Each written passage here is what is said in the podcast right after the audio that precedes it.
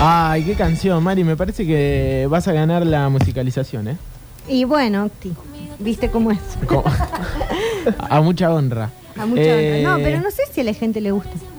eh, ¿lo, lo decide la gente? Hasta ahora ningún mensaje a favor. Nada, nada. No, bueno. Silencio. tirada. El silencio duele. Exacto, Eh, silencio de radio. Esta es la, la versión original, ¿no? Sí, The Porque- Temptations. Claro. Eh, pero yo la, la conozco más por los Rolling Stones y por el final de Ocupas. Y bueno, vos sos muy chico, pero esta canción es de la película Mi Primer Beso. Ah, mirá. Igual la vi. Buena Sí. peli. No me acordaba Sí. que está en esa peli. Bueno, toda una generación totalmente afectadísima Sí, porque un triste. niño muere picado por las abejas. Tristísima. Sí. Sí, y aparte más cuando ese niño es Macaulay Culkin. Eh, bueno, separamos y separamos. Y separamos. Quédate hasta las 18 en sucesos. Que Metrópolis, se hace cargo. El dato era preciso. La ubicación exacta. Era un trabajo fácil. Entrar, reducir al guardia que estaba de turno y llegar a ella. José Luis Vieira, alias Bigote, y Francisco Rocha, Barba, salieron de la avenida Alborada, hoy rebautizada Ayrton Senna, para llegar a la sede de la Confederación Brasileña de Fútbol, la casa madre del fútbol brasileño, lindera al Hospital Municipal Laurenco Jorge. Los delincuentes entraron sigilosamente al edificio, redujeron sin problemas al guardia de seguridad que custodiaba el lugar y lo llevaron con ellos para chequear el sector donde se encontraba el objetivo. Barba y Bigote fueron directo a buscar el botín, por el que habían ideado el plan delictivo. La sagrada Copa del Mundo Jules Rimet. El trofeo estaba exhibido en una inexpugnable caja de plexiglas antibalas, plexiglas, pero tenía un defecto. La parte posterior había sido fabricada con madera y pegada con cinta a la pared. Los ladrones retiraron la cinta, tomaron la copa y salieron lo más campantes por el mismo lugar por el que habían ingresado. Tomaron la avenida Alborada hacia el mar, doblaron a la izquierda en la avenida Lucio Costa y escaparon con el preciado botín, con la vista en barra de Tijuca. La Copa Jules Rimet fue levantada por primera vez por Uruguay en el Mundial de 1930 en el territorio del campeón. Italia, vencedor de las siguientes dos ediciones, 34 y 38, tenía el trofeo en su poder cuando estalló la Segunda Guerra Mundial. Otorino Barassi, vicepresidente de la Federación Italiana de Fútbol, conocía el hambre voraz de los nazis por el arte y tomó una decisión intrépida y acertada. Sin que nadie supiera, la retiró de la caja de seguridad en la que se guardaba en Roma y la escondió en una caja de zapatos debajo de su cama. En 1941 los alemanes llegaron a la puerta de su domicilio, preguntaron por la Jules Rimet, pero Barassi salió ileso del interrogatorio de la Gestapo, gracias a su convincente actuación para afirmar su desconocimiento sobre el verdadero y el paradero del trofeo. Tras dos años con el secreto a cuestas, coordinó con los otros integrantes de la federación para cambiarla de lugar y de esa manera fue a parar a la casa de campo de Aldo Sevenini, exjugador del Inter y del Milan.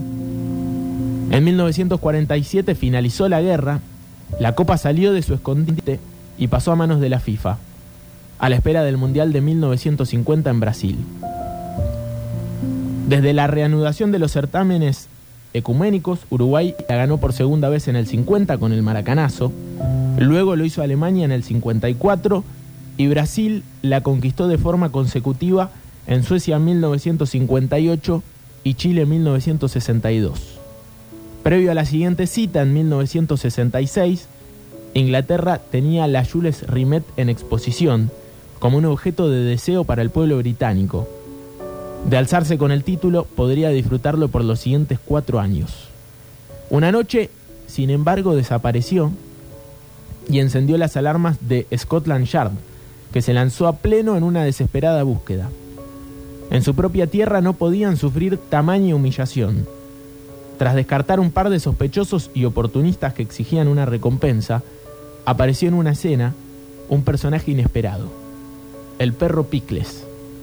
El 27 de marzo de ese mismo año, David Corbett sacó a pasear a su perro como todas las mañanas, pero notó un comportamiento raro en el animal. Puso la atención en un paquete medio enterrado, cubierto de periódicos, detrás de un árbol. Lo descubrí y vio a una mujer que se sujetaba un plato sobre la cabeza y una placa con las palabras Alemania, Uruguay, Brasil. Sin quererlo, Picles había salvado el honor inglés. Recuperó la copa que 100 agentes de la policía británica no habían podido recuperar. David Corbett tuvo una recompensa de 6.000 libras y comida gratis por un año por el, el heroico perro.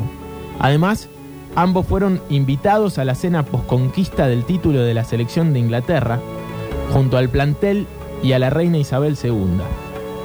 Picles era toda una celebridad, había sido invitado para la apertura de México 1970, pero un accidente doméstico le impidió asistir. Mientras corría un gato, su correa se enganchó y murió ahorcado. Un final con escasez de épica para el perro que salvó la corona. En medio del escándalo, muchas voces se alzaron para denostar a los organizadores, especialmente por parte de Abraim Tebel, directivo de la Confederación de Brasil. Eso en Brasil nunca hubiera ocurrido, e incluso los ladrones en nuestro país consideran la copa sagrada y robársela hubiese sido un sacrilegio.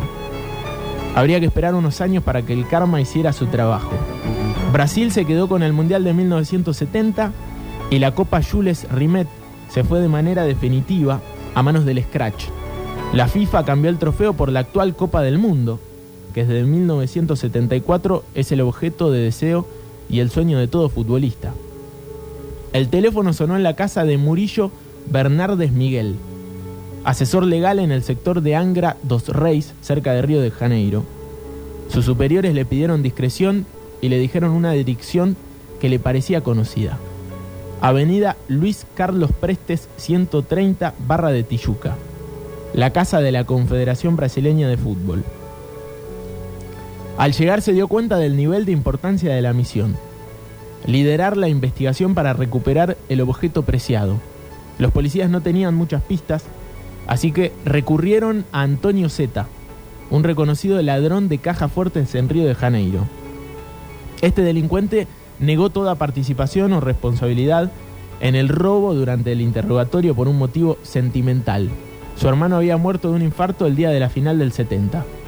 Pero entregó un dato clave. Dijo que había sido contactado para realizar el trabajo por un tal Antonio Pereira Alves. Pereira Alves era agente de un banco y había imaginado el golpe. Ante la negativa de Z, entró en juego un argentino, Juan Hernández, quien había llegado a Brasil a mediados de la década del 70 y se dedicaba al negocio de las joyas. Incluso se decía que era el principal reductor de oro en Río de Janeiro. A la par cayeron en una redada los autores materiales, José Luis Bigotti Vieira y Francisco Barba Rocha, quienes ratificaron la implicancia del argentino. Murillo Miguel contó en un reportaje con la BBC cómo fue el detalle del interrogatorio a Hernández. Lo interrogué por varias veces y varias horas. Se notaba que era alguien muy astuto, muy hábil para este tipo de procedimientos. Fingía que no sabía nada. El detective pergeñó la estrategia que le diera una pista y le tocó el corazón de hincha. Le dije que para los brasileños era una bofetada que un argentino haya convertido la copa en lingotes de oro. Entonces vi que en su rostro se dibujaba una sonrisa. Ese momento fue la prueba de que lo había hecho. El cerebro de la operación fue condenado en 1984, aunque jamás se declaró culpable del delito. Mucho se habla de la Copa Jules Rimet. El único protagonista de la historia que sigue con vida es Juan Hernández, quien cumplió su condena y se marchó a Francia, donde también estuvo detenido por un caso de drogas. Tiempo después regresó a Argentina. El resto de los implicados murió en la pobreza y en el olvido. Todo se puso en duda. Algunos dicen que la Jules Rimet no era solo de oro, sino que tenía distintas aleaciones y que no pudo ser fundida tan rápido. Otros aseguran que fue sacada del país y vendida a un coleccionista italiano que la tiene en su poder. Lo cierto es que el primer trofeo que se levantó en un mundial, que sobrevivió al nazismo y a un intento de robo en Inglaterra, no pudo ante el macabro ingenio de un grupo de personas que solo tuvieron objetivo convertirla en dinero.